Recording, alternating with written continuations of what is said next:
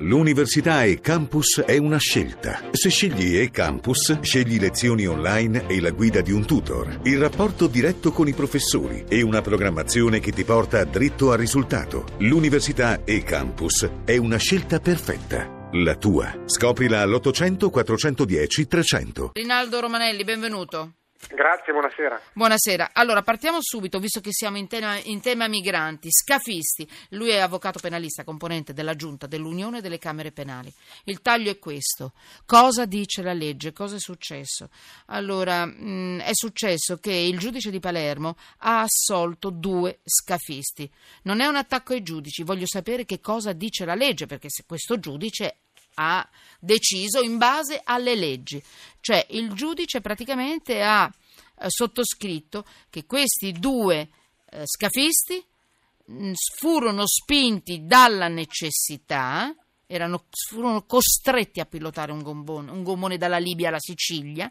Attenzione, nel, naufrago, nel naufragio sono affogati in 12, i PM volevano l'ergastolo, i giudici hanno deciso no, erano minacciati di morte quindi scafisti per forza, quindi assolvo, assolvo questi due scafisti.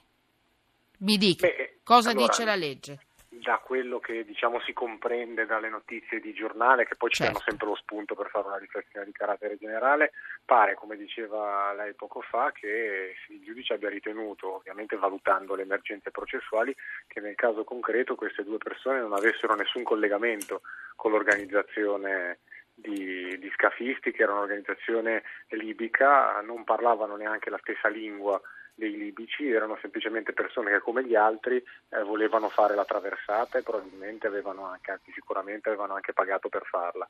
E, e sarebbero stati costretti dai libici a mettersi alla guida di questo gommone perché pare che queste organizzazioni sovente per evitare loro i rischi alla loro incolumità personale in primo luogo e anche i rischi conseguenti dalla responsabilità penale laddove siano catturati impongano di guidare queste barche a quelli che chiedono diciamo, a loro questo servizio illegale, quindi sotto la minaccia di armi li avrebbero sostanzialmente intimato di mettersi al timone eh, con la minaccia di morte. Allora opera la, la circostanza scriminante dello stato di necessità perché chiunque se è costretto a commettere un reato perché ha necessità di salvare se stesso o un altro da un pericolo attuale alla sua incolumità o alla sua vita, evidentemente non può essere chiamato a rispondere del reato che commette. Viene chiamato a rispondere del reato che ha costretto a commettere un terzo chi appunto lo ha costretto e quindi se venissero individuate queste persone sarebbero loro chiamate a rispondere di Ho questo. capito, però mi eh, viene una domanda plurimo. banale, avvocato Romanelli, ma i soggetti libici armati saranno rimasti là?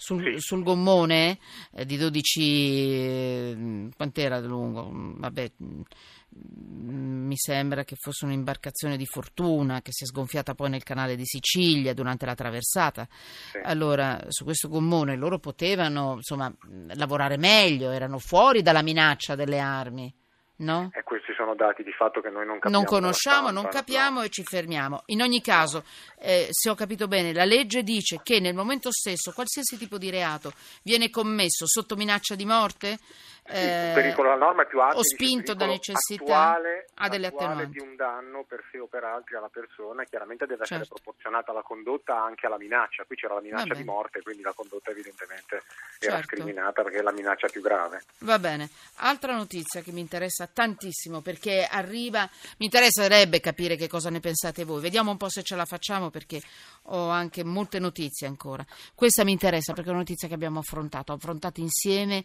ed è una delle battaglie di Italia sotto inchiesta. Qual è la battaglia? Quella di portare, vincere le resistenze, eh, che sono quelle sulla privacy dei lavoratori, e portare le telecamere negli asili, negli asili nido e nel- negli ospizi dove ci sono le persone anziane, negli ospedali dove ci sono gli anelli deboli della catena sociale. Que- eh, abbiamo già avuto delle grosse discussioni perché l'avvocato Romanelli dice per legge non si può, ma io la mia battaglia la continuo a portare avanti. Questo per quanto riguarda... Eh, vabbè, perché in molti ci scrivono in questo senso. È arrivata una sentenza, botte e minaccia ai bambini condannate le tre maestre. Sciocca al nido del parco, tre anni all'educatrice più anziana, due alle colleghe. Questi si sono beccati tre anni e due anni. La domanda è questa. Cosa dice la legge? Queste signore andranno in galera oppure no, resteranno ai domiciliari, dirà lei? E soprattutto, finita, espiata la pena, torneranno a fare lo stesso lavoro? Torneranno a contatto con i bambini? Se fossero stati anziani con gli anziani? Possono tornare o, verranno, o dovranno cambiare mestiere? Almeno... Allora, eh. Eh, fermo restando che si tratta di condanna in primo grado, quindi non abbiamo ancora una pronuncia definitiva e soggetta di impugnazione. Quindi diciamo, anche in questo caso prendiamo come spunto il caso per parlarne in generale. La, risulta dalla stampa che la condanna ad una delle maestre a tre anni e quattro mesi sì. e alle altre due due anni e due mesi.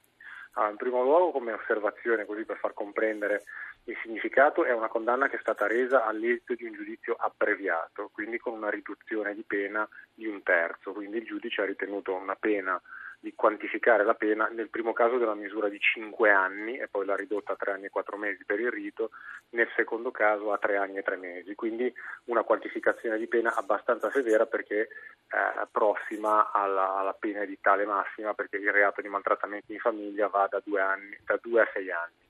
Però questo potrebbe essere in realtà determinato dal fatto che erano più le persone offese del reato di maltrattamenti e quindi la, la, la pena riguarda più eh, reati che poi vengono uniti dal vincolo della continuazione. Alle condanne superiori ai tre anni consegue l'interdizione dai pubblici uffici per un periodo di cinque anni, quindi per cinque anni sicuramente eh, queste che sono dipendenti pubbliche non potranno svolgere la loro, almeno una, quella che ha riportato la condanna superiore ai tre anni, non potrà svolgere la sua funzione. Per le altre l'interdizione è per la durata della pena, cioè due anni e due mesi. Come ah, forma di espiazione della pena, eh, essendo pene inferiori ai 4 anni, potranno chiedere al Tribunale di sorveglianza, ovviamente se verranno confermate in questa misura, l'affidamento in prova ai servizi sociali come forma alternativa di espiazione della pena. Quindi se il Tribunale di sorveglianza le riterrà meritevoli, non andranno in carcere. Sotto il profilo del rapporto lavorativo però c'è ancora da ragionare del procedimento disciplinare che si avvierà una volta impassata in giudicato la sentenza, quindi una volta finito l'accertamento del fatto penalmente rilevante e potrà determinare, non è un automatismo, ma per reati di una certa gravità questo avviene, la cessazione del rapporto di, di, di impiego. Però questa è una valutazione che si muove sul piano disciplinare, quindi potrebbero definitivamente eh, cessare quel tipo di rapporto di impiego, quantomeno si spera. l'ente dal quale dipendono. Allora, Avvocato Romanelli, grazie. Rinaldo Romanelli, avvocato penalista, componente della Giunta dell'Unione delle Camere Penali Italiane, grazie davvero.